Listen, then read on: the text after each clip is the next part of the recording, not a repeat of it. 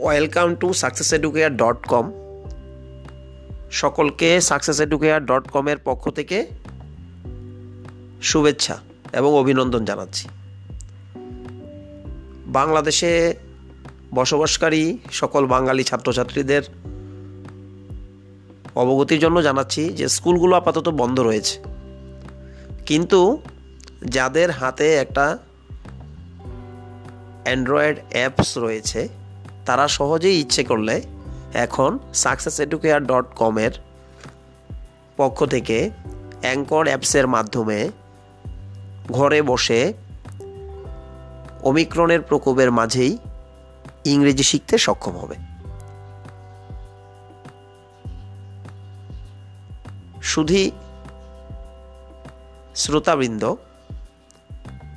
আমি আশা করছি আপনারা সকলেই আমার এপিসোড শুনে উপকৃত হবেন।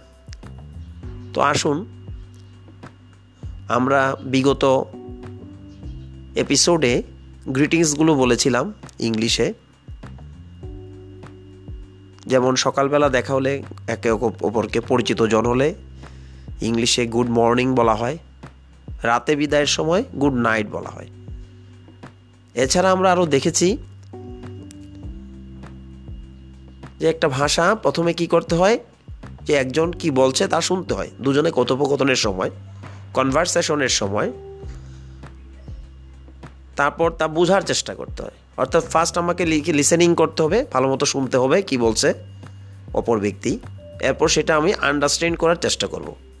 বোঝার চেষ্টা করব। আন্ডারস্ট্যান্ডিং হয়ে গেলে এরপর আমার টার্গেট হবে উনি যে আমাকে কোশ্চেনটা করেছেন বা জানতে চেয়েছেন যা, তার উত্তর করা।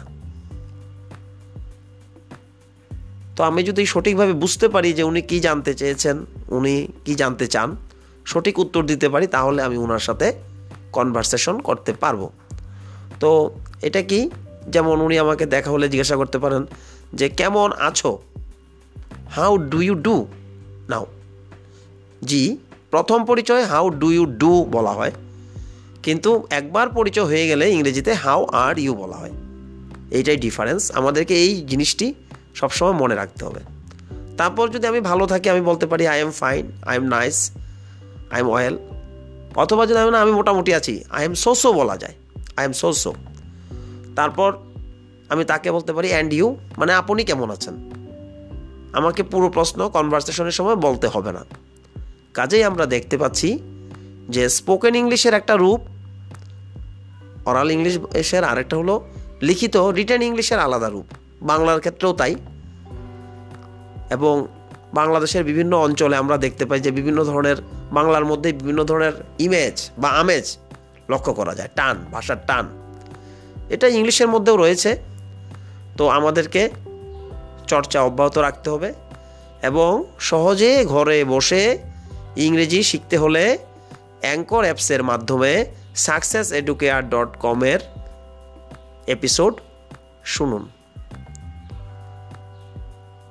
তো সম্মানিত শ্রোতামণ্ডলী, আমরা যদি সহজে ইংরেজি শিখতে চাই, তাহলে আমাদেরকে কি কি শিখতে হবে? কিছু ইংরেজি শব্দ ভার্বস কিছু ক্রিয়া শব্দ ভার্বস কিছু শব্দ ওয়ার্ডস আর কি? সেই শব্দগুলোকে কেমনে বাক্যে প্রয়োগ করা যায়? একবার যদি আমরা শব্দগুলোকে বাক্যে পরিণত করতে পারি, তাহলে আমরা শব্দগুলো লিখতে বা বলতে সক্ষম হব। If we are able to make sentence by using some words then we must be able to write or speak English properly. Thank you everybody success educare dot কমের সাথে থাকার জন্য, আমাদের পডকাস্টিং শোনার জন্য সকলকে ধন্যবাদ। সকলেই সুস্থ থাকুন, সকলের দীর্ঘায়ু কামনা করে আজকের মতো এখানেই শেষ করছি।